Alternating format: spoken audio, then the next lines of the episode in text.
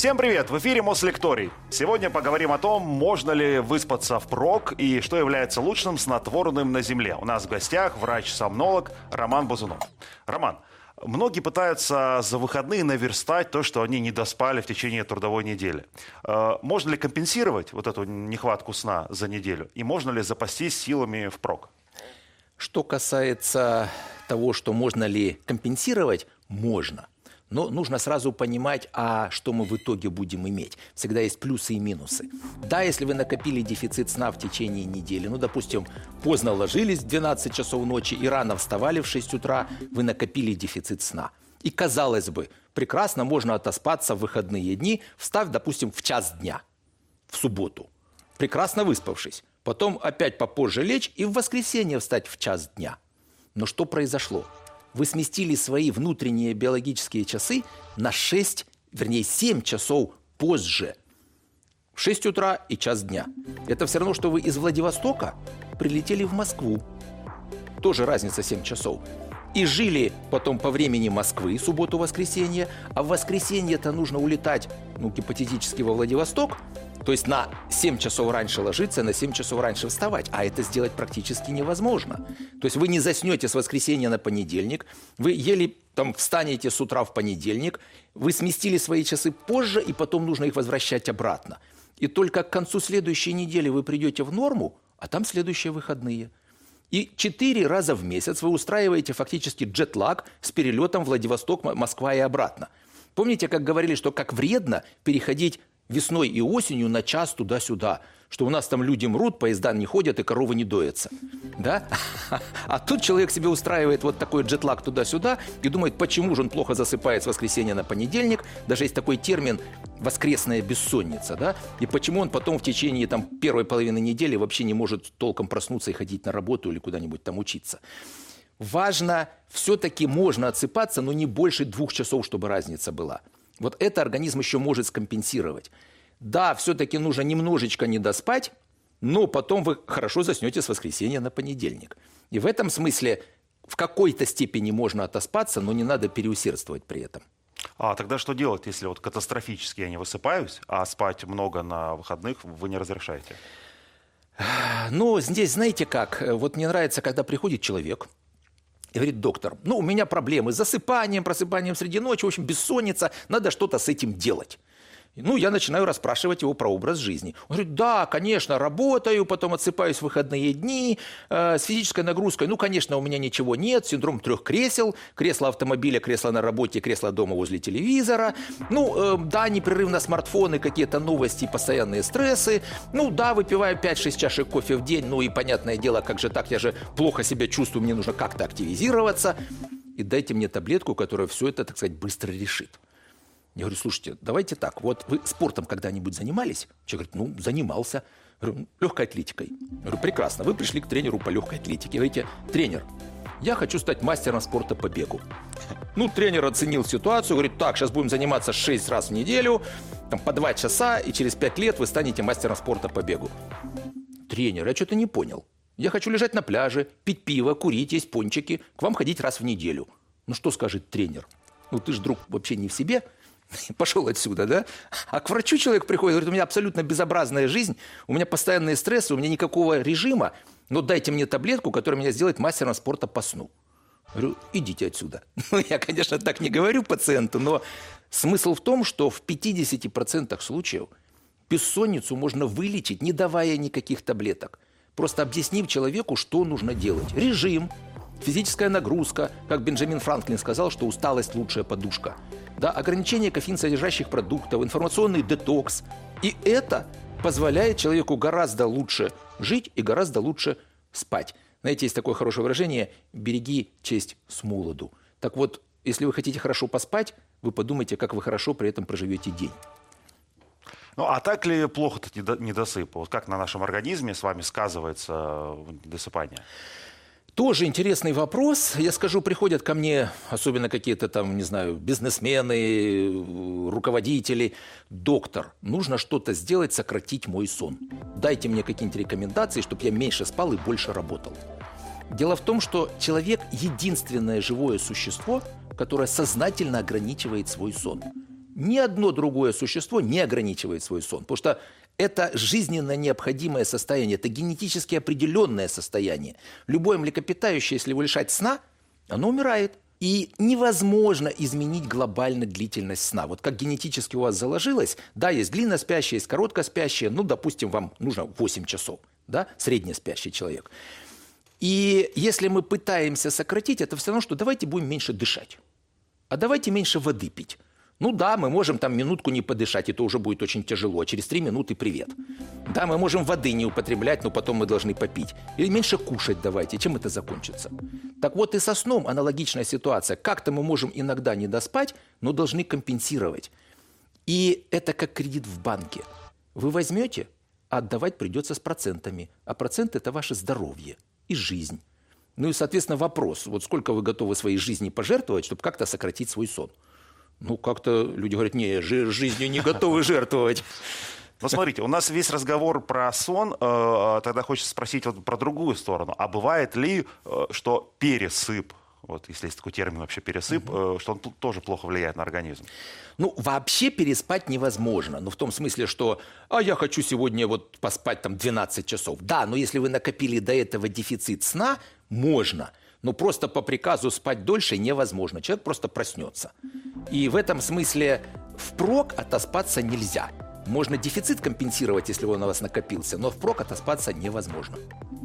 Бессонница, когда мы с вами не можем заснуть, э, как вообще правильно ее идентифицировать, что такое бессонница и когда она становится уже медицинским диагнозом? Э, да, это хорошо начнем с определения, потому что люди часто не понимают вообще, что это такое, что хороший сон, что плохой сон, что такое бессонница. Первое – это больше 15 минут уходит на засыпание. Ну, то есть человек лег и не может заснуть 15 минут и более. А как вы это фиксируете? Я же по часам Это засыпаю. субъективное ощущение. Да, человек говорит, а я же как-то не могу почувствовать. Но очень важно, мы вообще, когда оцениваем бессонницу, больше говорим об ощущениях человека. Потому что вообще есть такой, например, дефицит, э, вернее, феномен нарушения восприятия сна есть. Когда человек вообще не спит, ему кажется, а на самом деле спит – ведь ко мне приходят пациенты говорят, доктор, я две недели вообще ни минуты не спал. Он абсолютно в этом уверен.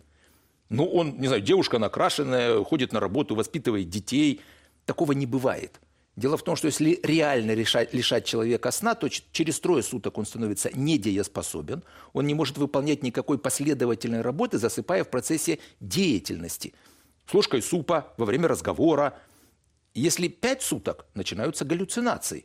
То есть человек уже не может отделить реальность от каких-то образов, которые у него появляются. То есть сон внедряется в бодрствование. А через 8-9 суток человек может забыть, как его звать и где он находится. Такая дереализация, деперсонализация и так далее. Ну и поэтому не бывает неспящих людей. И даже те пациенты, которые говорят, что они вообще практически не спят – как ни странно, в большинстве случаев, если объективно посмотреть, они спят столько же, сколько они спали до бессонницы. Там есть разные механизмы, почему так, может быть, мы об этом поговорим, но у человека формируется стойкий, стойкий рефлекс, что он думает, что он не спит, а на самом деле он спит. Такой феномен нарушения восприятия сна. И в этом смысле нам важно именно субъективное ощущение человека, что он, допустим, говорит, да, я там полчаса не могу заснуть. Ну, человек, конечно, может на часы посмотреть. То есть он как не заснул, он глянул, вот да, прошло 15 минут. Ну и такой вариант. Хотя я запрещаю всегда пациентам ночью смотреть на часы только по ощущениям. Значит, 15 минут больше, чем на засыпание уходит. Больше, чем 15 минут суммарно пробуждений среди ночи.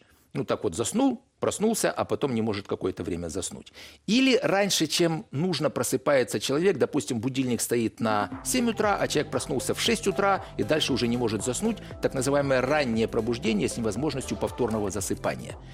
И потом, естественно, это должно отражаться негативно на дневном функционировании. Ну и любой из этих критериев, больше 15 минут на засыпание, 15 минут суммарно пробуждений или раньше, чем нужно на 15 минут человек просыпается, это критерий бессонницы. Она бывает острая, ну, допустим, ты ночь вот так вот нарушился, что-то уже острая бессонница. И она бывает хроническая. Это когда у нас больше три и более плохих ночи в неделю, и это длится больше трех месяцев. Причем почему важно дифференцировать? Потому что острая бессонница, она, во-первых, как правило, в 75% случаев сама пройдет, Ну, какой-то стресс вызвал острую бессонницу, ну, вы ночь не поспали, и потом нормализовалось Ну, перед экзаменом ты Да. раньше просыпаешься, волнуешься перед поездкой, да? такое Да, это так бывает. называемый реактивный сон, когда человек реагирует нарушением сна на какой-то просто провоцирующий стрессовый фактор. И при острой бессоннице в 80-90% случаев он понятен. Ну, просто какая-то стрессовая ситуация, которая нарушила сон. А вот с хронической бессонницей все гораздо хуже. Она сама уже не пройдет. То есть, скорее всего, это действуют какие-то факторы, которые поддерживают эту бессонницу, и там нужно серьезное обследование, постановка диагноза и назначение соответствующего лечения. То есть вот что такое бессонница по определению. Теперь какие причины? Ведь бессонница – это может быть просто симптом огромного количества заболеваний. Вот, например, повышение температуры тела – это диагноз? Да нет, наверное. Нет, ну это может быть ковид, это может быть опухоль, это может быть артрит, это может быть просто обычное ОРВИ. И все будет повышение температуры тела. То есть нужно разбираться, в чем причина. Так и здесь бессонница может причиной быть огромного количества проблем. Первое – так называемые соматические проблемы, которые, ну, может быть, даже сложно так вот по анамнезу разобрать. Допустим, дефицит железа может давать бессонницу. Дефицит витамина D, витаминов группы В, недостаток магния, избыток гормонов щитовидной железы. То есть мы должны провести определенное обследование, взять анализы и посмотреть витамины, микроэлементы и гормоны определенные, которые могут вызывать бессонницу. Это раз. Два, у нас больше 70 болезней сна. У нас, говорится, нет здоровых, есть недообследованные. Так вот, а, ну, самые частые – Та же самая бессонница, но только вот человек просто не спит ночью, ну нужно разбираться почему.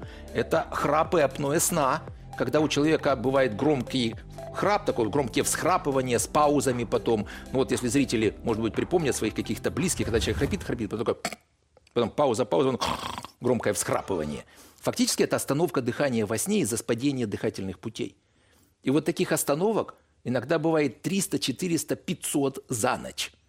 Человек может 8 часов спать, из них 4-5 часов суммарно вообще не дышать. С тяжелейшим падением насыщения крови кислородом, ну вот иногда ты смотришь ночью полисомнографию, да, человек перестал дышать минута, полторы, две, насыщение крови кислородом 90, 80, 70, 60, 50. Ну, чтобы понять, что такое 50, 93 – это норма, 85 человек уже сознательно не может не дышать, 70 он синеет, 60 теряет сознание, 50 смерть коры мозга через 30 секунд. Но это дает тяжелейший недостаток кислорода, поверхностный, беспокойный, неосвежающий сон, потому что каждая остановка подбуживает мозг, и человек говорит, я плохо сплю, у меня про- про- про- пробуждение среди ночи, беспокойный, неосвежающий сон. И в частности, в чем проблема тут? Вот такой человек приходит просто к врачу, говорит, доктор, у меня плохой сон, бессонница. А врач, если он не подумал, что есть там куча болезней сна, думает, ну, на тебе снотворный препарат. А представьте себе дать человеку снотворный препарат или транквилизатор, который еще дальше усыпляет мозг, с одной стороны, расслабляет мышцы, с другой стороны, остановок становится больше. И сами пациенты в огромном количестве потребляют снотворные препараты, и врачи порой выписывают эти препараты, не понимая, что у человека, почему у него это бессонница. Следующее – синдром беспокойных ног. Это порядка 20% всех взрослых, ну так вот, людей старших возрастных групп, да, ну пожилых, например. Когда человек приходит и говорит доктору, знаете, доктор, я ложусь спать, а у меня возникают крайне неприятные, но трудно описуемые ощущения в ногах, которые вынуждают меня ими шевелить. Вот я как-то пошевелил, прошло, встал, походил, прошло, лег, опять, опять началось. И вообще такое ощущение, что какие-то там червячки ползают под кожей. Даже врачи опять же думают, так, что-то мне как-то подозрительно это, червячки под кожей, это к психиатру. А психиатр, о, это у вас тактильные галлюцинации. Это у вас, значит, нужно назначать нейролептики, антидепрессанты.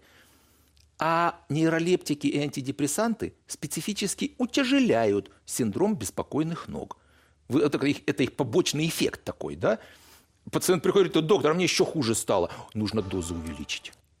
То есть я просто к чему? Что когда человек пришел с бессонницей, нельзя просто назначать снотворные препараты. Это все равно, что э, любое повышение температуры тела леч- лечить жаропонижающими. Ну ладно, если это обычная острая респираторная инфекция. А если это тяжелый ковид, а вы будете просто температуру сбивать. А если это опухоль, которую нужно оперировать, а если это абсцесс, ну как? Не вылечите вы просто жаропонижающими. Так вот, второе – это болезни сна. И третье, может быть, самая большая группа – это банально наш образ жизни, гигиена сна и гигиена спальни. Вот тоже вспоминаю пациента, пришел э, год у него бессонница, он уже прошел несколько врачей, ему назначали таблетки, курсами, особо ничего не действует. И причем такие серьезные уже антидепрессанты, нейролептики, но сразу любят психиатры назначать. Я выясняю банально анамнез. Он год назад перешел на удаленную работу, купил кофемашину и начал выпивать в день 10 чашек заварного кофе и что-то плохо засыпает. Как? Отменили мы кофе. Ну да, пару недель было плохо, ну потому что такой фактически зависимость была. Но все, через две недели он прекрасно начал засыпать. То есть это определенные поведенческие какие-то вещи, которые, как я сказал, что мы в 50% случаев можем кардинально улучшить сон и устранить у человека бессонницу, нормализовав образ жизни, гигиену сна и спальни гигиена сна. Что это значит? Э, как-то у меня здесь сравнение такое. Показываешь э, постель Наполеона в замке Фонтенбло, как-то я сфотографировал. Да? Это произведение искусства. А сра- фотографируешь постель Сталина на ближней даче в филях. Это убогая деревянная кроватка. То есть у нас фактически не было культуры спальни до конца прошлого века – у нас только в 90-х годах начали производить ортопедические анатомические матрацы. Кто-то задумался о независимых пружинах, о комфортном слое. Я помню эту сетку рабицу, на, так, на которой ты да. спишь в лагере детском. А, так вы застали ну, еще конечно. это? Так вот, э, вот это ж как бы в гамак это превращалось. И знаете, откуда пошло, что полезно спать на жестком? Откуда? Вот вообще ко мне пациенты приходят, я всегда спрашиваю, ну как спите? Ну как, ну конечно жесткое, трудно, все болит, э, ворочаюсь, но полезно. И даже врачи иногда говорят, что полезно. Ничего полезного в этом нет. Но когда вся страна спала на этих продавленных панцирных сетках, единственное, что можно было сделать, сверху положить доски.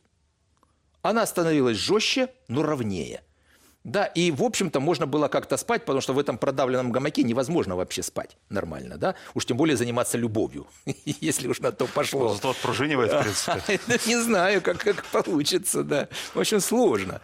А, и увы, вот это то, что ровно, но жестко, оно как-то отложилось просто в исторической памяти людей – Ничего полезного в этом нет. Дело в том, что у нас даже позвоночник имеет четыре изгиба. И у нас есть так называемые точки давления. Вот когда человек без движения лежит, там пролежни образуются. Но здоровый-то организм, он постоянно сигнализирует, что мы лежим на жестком, несколькими точками касаемся вот этого вот этой поверхности. Человек регулярно просыпается, то есть мозг подает команду проснуться и перевернуться. И человек постоянно ворочается, просыпаясь среди ночи. И качество сна существенно хуже, когда он лежит на жестком. Ну, я не знаю, вы когда-нибудь в походе спали на вот этой тонкой циновке? Ну, конечно. Ну и как оно было? Ну, в походе ну, да, там уже убегался и заснул, да? Ну, это вот то же самое, если человек спит на там слое койры сверху, да? Э, и, кстати, я даже как-то ну, взаимодействую с промышленностью, и часто говорят в магазинах, что вот те, которые покупают жесткие матрацы, частота возврата в два раза больше, чем когда покупают мягкие. Ну, потому что человек говорит, да, полезно спать на жестком, потом мучается, говорит, не могу на нем спать вообще. Как должен быть выглядеть матрац? Первое, да, он должен быть ровным, но я скажу, любой современный матрац производителей, да, вот там с независимыми пружинами, до веса 120 килограмм даже если он в принципе мягкий, он ровный. А вот сверху должен быть комфортный слой, который повторяет контуры тела. Вот эти все изгибы. И когда человек ложится, он должен лежать ровно с одной стороны, но не должно быть отдельных точек давления, как будто ты вот так вот плывешь на этой кровати. Вот это то, что комфортно и полезно.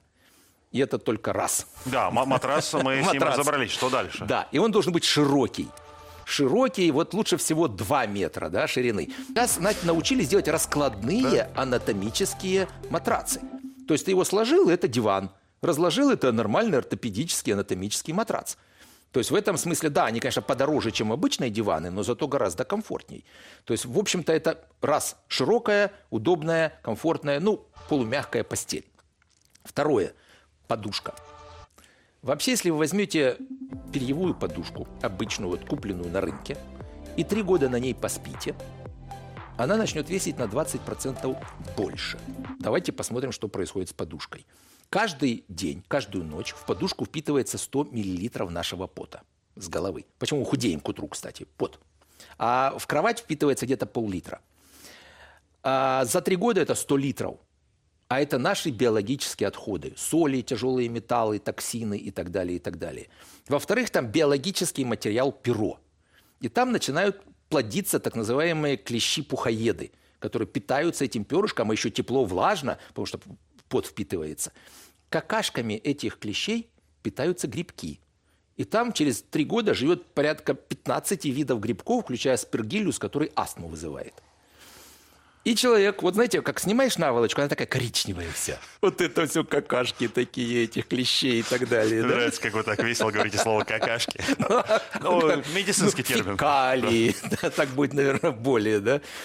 А, и человек лежит в этом токсичном облаке, да, у него там глаза слезятся, насморк, э, астма, он бежит к доктору, говорит, помогите, спасите, а вот все просто вот это аллергия сплошная, да. Подушка должна быть новая. Каждые три года подушку нужно менять. Даже если она там не пуховая или там с каких-то 7 степеней выделки и так далее, и так далее. Следующий еще такой лайфхак, что можно продлить. Ну, во-первых, просто нужно ухаживать за подушкой. Знаете, я помню, что еще Э, вот в пору моей молодости в Советском Союзе выходил ты во двор, там в городе даже было, и летом эти подушечки прожаривались на солнышке, там народ выносил, а зимой они висели, вот промораживались. Да, когда мороз там 20 градусов был, да? А сейчас вы часто во дворах видите подушки? Нет? Нет. Они гниют дома, да? Берете подушку, кладете в полиэтиленовый пакет – и засовываете в морозилку, вот современные холодильники минус 18 дают, большие морозилки, на сутки. И она очень хорошо промораживается. Это убивает вот эту всю живность там. Хотя бы раз в полгода засуньте свою подушку в морозилку, она станет гораздо более стерильной. И еще раз просто нужно понимать, что там нужно наволочки вовремя менять. Если можно эти подушки эти стирать, то их стирать или в химчистку отдавать. То есть за ними нужно ухаживать, как нашим бельем. А вот э, подушки ортопедические, их тоже много. И у меня был опыт. У меня теща подарила жене подушку, она каких-то 17 тысяч стоила, помню, безумные деньги. И мы на ней поспали пару дней, и продали ее. Надеюсь, За 18 тысяч. На одном из сайтов. Вот. Но это невозможно. Какая-то выемка. Вот. Какие-то там вот твердые элементы были. Нужна такая вообще? Вообще, а как вы выбираете подушки? Ну, та, как? что подешевле, ту, ту и берешь да, Ну, а, а как вы тогда выбираете обувь? Ну, обувь комфортная, чтобы ага, была. а подушки типа подешевле. Так как вот, ее выбрать, эту подушку? Объясню. Значит, так же, как вы с обувью примеряете.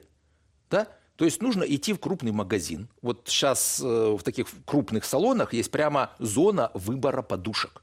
Там штук 30-40 разных разновидностей. И ортопедические, и с утолщением, и с, не без утолщения, и с формой, и без формы. И примеряете. Знаете, как с обувью. Может быть, какая-то суперфирма, но колодка вам не подошла, и все будет крайне неудобно. Так и с подушкой. Причем, что еще чрезвычайно важно, в этой зоне выбора подушек всегда стоит 3-4 разной жесткости матраца. Как вы думаете, зачем? Ну, чтобы тоже примерить подушку вместе с матрасом? Да, да, такой тандем должен быть. Потому что если вы лежите на жестком матраце, у вас плечо не уходит в матрац, и подушка нужна потолще. А если вы на мягком лежите, подушка уходит, плечо уходит в матрац, и подушка нужна потоньше. И, соответственно, там, когда выбираете, вы выбираете тот матрац, на котором вы спите дома, приблизительно по мягкости. И на таком матраце нужно выбирать подушку. Потому что если вы выбирали на другом, пришли домой, оно может не совпасть. И просто выделите себе несколько, там, 2-3 ну, часа на то, чтобы примерять подушки. Полежать на спине, полежать на боку минут по 5, а иногда и по 10 можно. И сейчас, пожалуйста, никто вас выгонять не будет, даже наоборот, вы будете лежачей рекламой магазина. И это позволяет вот так подобрать подушку. Идите и примеряйте подушку. Вот это самый правильный выбор. Про гигиену да, сна мы говорим, мы разобрались с матрасом, с подушкой. Что дальше? Темно. Значит, вот сейчас у нас летний период наступает, да? Ну, потом, правда, опять зима будет, но сейчас лето, да? Ну, это ненадолго, не переживайте. Ненадолго, да? Мы же не переходим на летнее время. Вообще по этому поводу тоже интересный комментарий потом будет. Вот полезно, не полезно. Но у нас летом будет светать в 3 часа. В полчетвертого 4 будет вставать солнышко.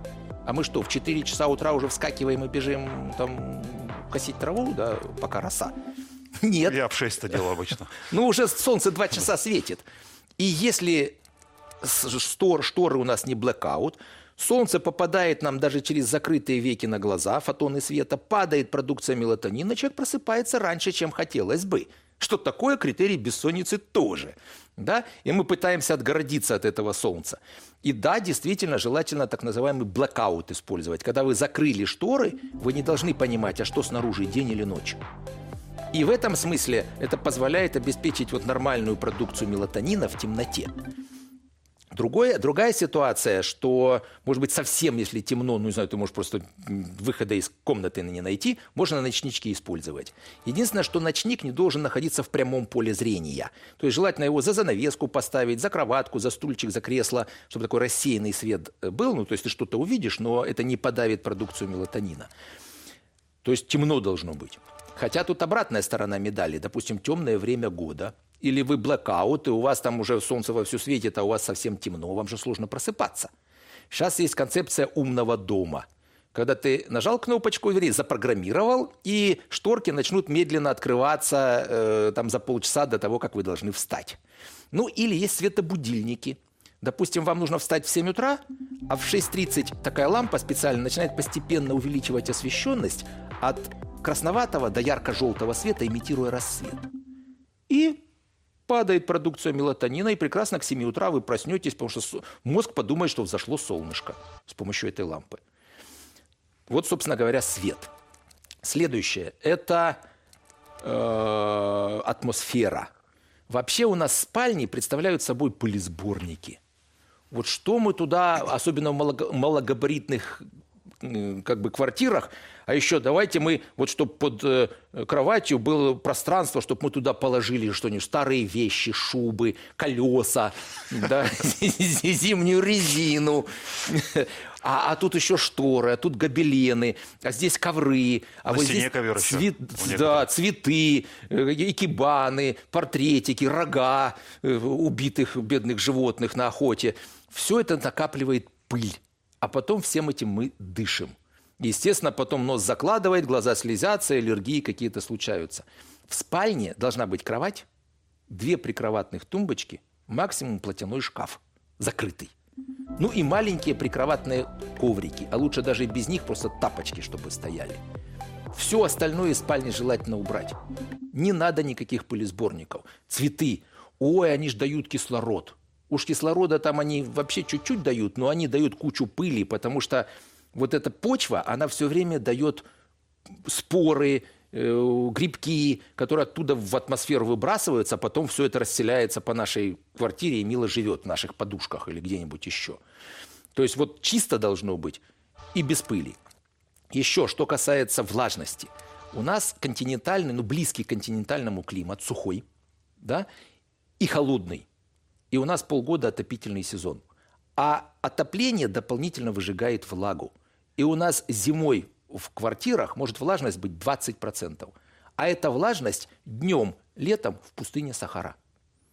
Все сохнет. Слизистые сохнут, а слизистые реагируют отеком в ответ на сухость. У нас закладывает нос. Опять же, у нас там, не знаю, закисают глаза, у нас дерет горло, у нас появляется храп из-за сухости. Ну, сейчас увлажнители, слава богу, да, у большинства есть. Да, да, то есть это нужно использовать увлажнители. Причем лучше всего ультразвуковые, они тихие. И он прямо можно электронно задать, что там 50 или 60 процентов влажности он будет поддерживать и за ночь вот таким паром испарять где-то там 4-5 литров может выбросить прямо в атмосферу и испарить. И это гораздо лучше человек себя чувствует, особенно женщины радуются. Ой, кожа у меня теперь такая хорошая, не надо так обмазываться кремом на ночь глядя. То есть, да, обеспечить влажность в спальне. Ну вот, собственно говоря, еще тишина. Ну да, очень важная штука, особенно в наших там мегаполисах. И здесь только нужно разделять шумы. У нас есть шумы информационно значимые.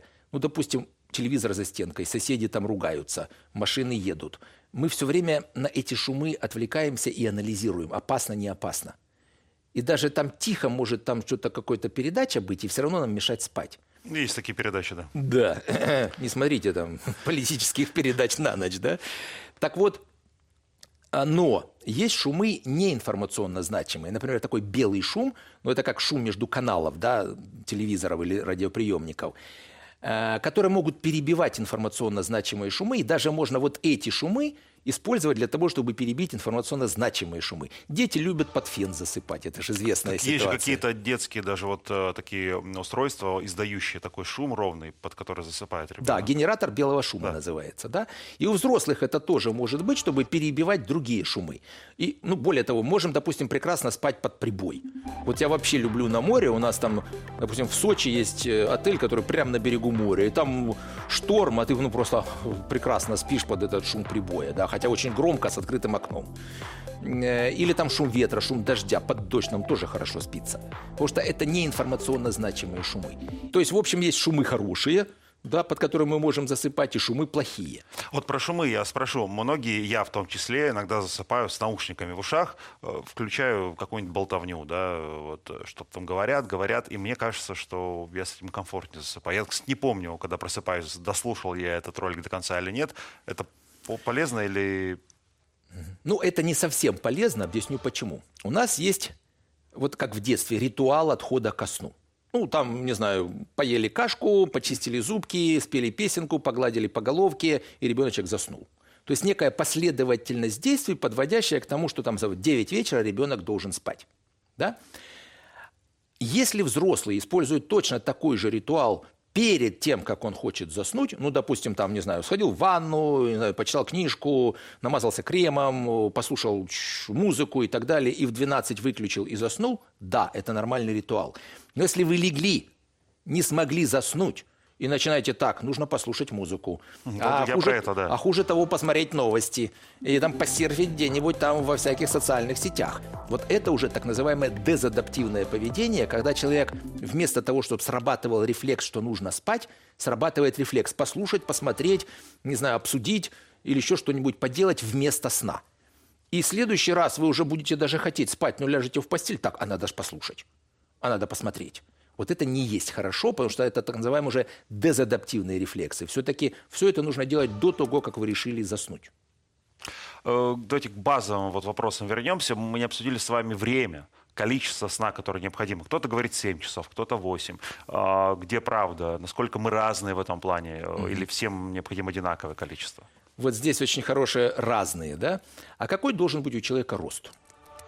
Ну вот, у mm-hmm. мужчины какой должен быть рост? Ну, метр восемьдесят девять, как у меня. А у меня метр семьдесят пять. То есть я как-то уже не мужчина, получаюсь, да? Э, нет, два, два варианта вот Да, да, а Дэнни Девита 155. Он как, не мужчина? Он мужик. Он мужик, да, а там мужику без разницы, да. какой, какой рост. Так вот, это вариабельность параметра. Средний 174, но есть там Дэнни Девита 155, а есть, не знаю, баскетболисты 220 так и со сном.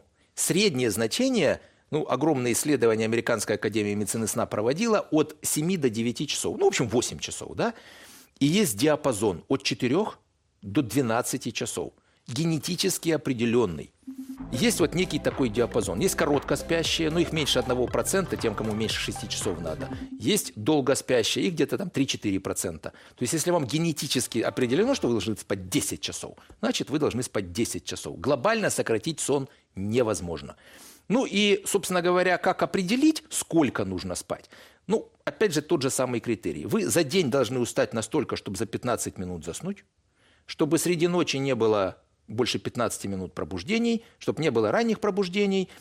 И когда вы встали, за 15 минут включиться в обычную нормальную жизнь и не испытывать выраженной дневной сонливости. Но к вечеру опять устать настолько, чтобы заснуть за 15 минут.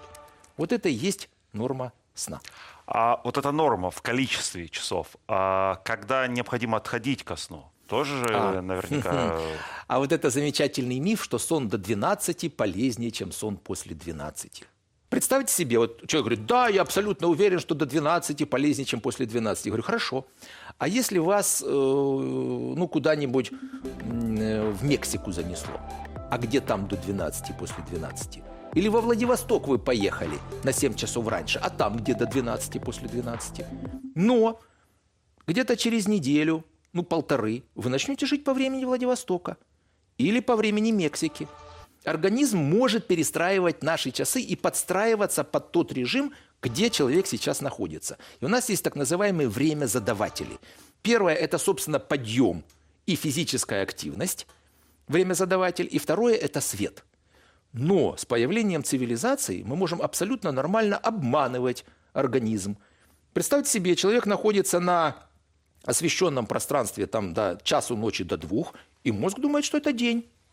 Потом он выключает или приглушает свет, ложится там в 2 часа или в 3 часа ночи спать, закрывает блэкаут и спит до 10 часов утра. А мозг думает, что это ночь, потому что темно. Потом человек открывает шторки, начинает с 10 часов активность, и человек живет просто в таком режиме. В 2 часа ночи ложится, в 10 часов утра встает. И прекрасно все гормоны подстроятся под этот ритм жизни человека. Но здесь регулярность нужна вот такого да. засыпания. А вот это второе. Помните, я говорил, что когда человек отсыпается в выходные дни, что крайне нежелательно этого делать. Главное, а, регулярность, б, вот чтобы было условным днем светло, условной ночью темно. И, собственно говоря, общая длительность сна, которая нужна человеку. Я вспоминаю, это исторический факт, что когда Никсон летал, допустим, по Юго-Восточной Азии, турне у него было большое, он спал по своему времени Вашингтона – и говорил, что если вы хотите поговорить с президентом Соединенных Штатов, приходите тогда, когда я не сплю. И, ну, я скажу, и наши руководители, э, если они летают вот туда-сюда, иногда придерживаются собственного графика. То есть можно жить, перелетев в Красноярск, а продолжать жить по времени Москвы, например. Другое дело, что можно и раньше перестроить. Вот, допустим, у меня есть э, люди, которые работают с э, Гонконгом, например, с биржами Гонконга. Им там в 3 часа ночи уже нужно вставать. Ну, потому что работа начинается. Они живут в Москве. В 5 вечера человек начинает носить солнцезащитные очки, которые убирают голубой спектр и убирают и затемняют, и мозг думает, что вечереет. В 7 часов вечера они закрывают шторки, ложатся спать, блэкаут. Мозг думает, все, наступила ночь. А потом в полтретьего срабатывает светобудильник, имитирующий рассвет. Мозг думает, да, прекрасно, солнышко встает. Потом человек включает иллюминацию, вот это такие белые энергосберегающие лампы с высокой цветовой температурой, и все, мозг думает, прекрасно, все, день наступил. То есть человек живет здесь, в Москве, но по времени Гонконга. Это тоже вполне себе нормальный режим. А, хорошо, тогда к фазам сна. Вот многие говорят про фазы сна. Я знаю, что есть быстрый сон, медленный. Не знаю, правда, в какую фазу лучше просыпаться. Вот про это расскажите нам. Сон вообще чрезвычайно сложный процесс. Мы-то думали, что вообще мозг спит. Оказалось, что мозг вообще никогда не спит. Просто те центры мозга, которые отвечают днем за взаимодействие с окружающей средой, ночью начинают отмечать, отвечать за регулировку внутренних органов, за поддержку иммунитета, за выведение различных токсинов. То есть мозг продолжает настраивать, знаете, как вот техник – который там настраивает машину. Ну и вообще тоже по, по аналогии. Ну невозможно, допустим, в машине, которая едет со скоростью 100 километров, ну не знаю, подкачивать колеса, менять аккумулятор, менять масло в двигателе. Наверное, не получится. Для этого нужно остановиться. Так вот и с организмом также. Днем он тратит силы и энергию для того, чтобы поддержать жизнедеятельность, а ночью мозг, как вот этот техник, занимается обслуживанием организма. И, кстати, это тоже объясняет, почему ребеночек, который только родился – спит 16-18 часов в сутки. Зачем? Много настраивать надо. Да. Ну, казалось бы, ну, что природа такая дура. Не, чтобы сразу английский язык учил. Ну, или маме по хозяйству помогал. Да, он спит, ест и э, писает, какает. Все. Больше ничем не занимается. Казалось бы, совершенно бездарная трата времени. Но родился ребенок 3,5 килограмма, ну, мужчина, например, да, а к 20 годам 70 килограмм. В 20 раз увеличится масса тела. И Естественно, мозгу нужно все это координировать, чтобы все гармонично развивалось. А следующее, вот взрослому снится сны 2 часа, а ребенку 6 часов. Зачем? А дело в том, что у вас в сновидениях, в снах мы обрабатываем информацию. А ребенку за первые 6 лет жизни он усваивает 80% аудиовизуальной информации, которую он потом усвоит за всю свою оставшуюся жизнь. И все это нужно переработать применить, адаптироваться, сформировать долговременную память и так далее, и так далее, и так далее. И поэтому мозгу вот столько времени нужно, чтобы физически и психически развивать человека. А потом Меньше, меньше, меньше, меньше. Ну, знаете, человек сел охранником в магазине, он же уже адаптировался. Ну, что ему там усваивать новую информацию? У него все хорошо уже по жизни. Кстати, между прочим, когда человек активно занимается спортом, больше времени нужно поспать, ну, потому что опять организм начинает мышцы наращивать и так далее, и так далее, запоминать физическую нагрузку, упражнения и так далее. Это тоже во сне происходит. Так что длительность сна, она чрезвычайно важна для того, чтобы вот так вот сформировался организм, но постепенно со временем уменьшается. Фазы, да, мы и, про них начали говорить. Да, И я к чему подвожу, что это сложный процесс. У нас сон состоит из стадий – Первая стадия такая дрема, поверхностный сон, буквально процентов 5. Потом вторая базовая стадия, там как комплексы, веритиона, специфическая активность на энцефалограмме происходит. Дальше третья стадия – это дельта-сон, такие высокоамплитудные синхронизированные волны, опять же, на энцефалограмме. И в эту стадию у нас в основном накопление энергии происходит. Запасы энергии, плюс еще продукция гормонов, гормон роста у нас продуцируется в дельта-сне, в глубокой стадии Мы растем сна. во сне, это вот отсюда? Отсюда. Но круглосуточно растет ребенок, но пики продукции соматотропного гормона, гормона роста, происходят в глубоких стадиях сна. И, кстати, плохо спящие дети, вот, допустим, храпящие дети, сопные дети, они физически и психически плохо развиваются, потому что нарушен сон. И после этого следует РЭМ-фаза сна, фаза со сновидениями. Э, когда у нас э, хорошо, у детей легко определить, под закрытыми глазками – вернее, под закрытыми веками глазки начинают туда-сюда бегать, э, и вот просто можно увидеть, как глаза закрыты, а глазки бегают. Вот это ребенок Сон, сны да? видит. Да? Во сне, в сновидении у нас происходит обработка накопленной за день информации. Вот все, что мы накопили в оперативную память, мы должны забыть. И большинство, слава богу, мы забываем. Ну, кстати, люди с абсолютной памятью часто страдают психическими расстройствами. Это тоже проблема, когда все помнишь. А, забыть проанализировать, принять решение, адаптироваться к окружающей среде и сформировать долговременную память. Вот это задача REM-фазы сна.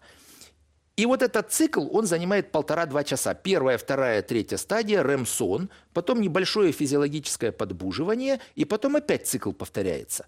И вот таких циклов бывает 3, 4, 5 раз за ночь. Э, Причем э, получается, что и сны мы видим, вот получается, всю ночь, но преимущественно в первую половину ночи у нас больше глубоких стадий сна, дельта сна. То есть в основном физический организм восстанавливается первые 4-5 часов, а потом больше РЭМ-сна, сновидений, больше психический организм восстанавливается. Ну, понятно, что это тоже логично. Если ты там, сердце у тебя работать не будет, то мысли вряд ли какие-то придут. Ну, физическое так важнее, кажется, Да, изначально. да, но это и более старые структуры мозга за это отвечают. Пока у нас еще не было сознания, мы были ближе к животным хотя разные теории происхождения человека есть, да, но я как-то остаюсь на позициях дарвинизма, хотя это не модно сейчас. Ну, это отдельная передача. Да-да-да. Так вот, э, в какую из фаз нужно просыпаться? Тем более сейчас есть гаджет, часы могут эту фазу подсказать. Вот как вот в этом э, действовать нам? Действительно, э, лучше всего просыпаться после полного цикла сна, вот первая, вторая, третья стадия, рэм-сон, и после рэм-сна – у нас вообще физиологическое подбуживание. То есть любой здоровый человек вот те же 3-4 раза за ночь просыпается, ну, правда, потом засыпает и забывает, что он просыпался, но подбуживание есть. И лучше всего просыпаться после полного цикла сна. Я хочу сказать так, что если вы две недели жестко зададите время подъема, вне зависимости от рабочих и выходных дней, вы начнете просыпаться за 5 минут до звонка будильника, хорошо выспавшись, потому что организм подстроит все ваши циклы под это время пробуждения. Другое дело, что мы по жизни нашей не так очень можем там регулировать. Ну, и да. сменная работа, и вообще отсыпаемся в выходные дни. И действительно есть гаджеты, вот на руке что-то такое ну, часы висит. умные какие-то. Да, умные часы, которые могут определять стадии сна. И когда закончится фаза РЭМ-сна, срабатывает будильник. И человеку лучше просыпаться. И, в общем, некоторые люди говорят, что да, они существенно комфортнее просыпаются, когда вот так срабатывает будильник. Но есть обратная сторона медали. Если режим не очень стабильный, то непонятно, когда закончится эта РЭМ-фаза сна. И обычно в этих умных будильниках ставится такой диапазон. Ну, допустим, вам нужно край как встать, допустим, в 7 утра, а будильник, допустим, с 6, э, ну или с пол, пол седьмого до 7, вот это окно, где умные часы, если в это время увидели закончание РЭМ-фазы сна, они вас Разбудили. разбудят. Но знаете, если у меня будильник стоит на 7, а меня часы разбудят без 15, я просто готов убить лично я. У меня обычно так. На 7 мне нужно встать, я будильник ставлю без 10. Звонит, а такая кнопочка нажимаю. Пропустить. А, как правило, да. Я еще вижу продолжение сна, вторую серию. Потом через 5 минут он звонит, я еще раз нажимаю, в третью серию вижу. И вот тогда уже в 7 часов он звонит, и я хорошо, комфортно просыпаюсь. Но это у каждого своя какая-то ситуация. Кому-то нравится так вот чуть пораньше, но пободрее встать. Я вот люблю жестко в то время, когда будильник. Видели бы вы мои будильники в телефоне, там их штук 20, наверное. Ну да. Слушайте, э, мне кажется, о, обо сне можно говорить бесконечно, но э, надо уже к нему переходить. Да, давайте зевнем.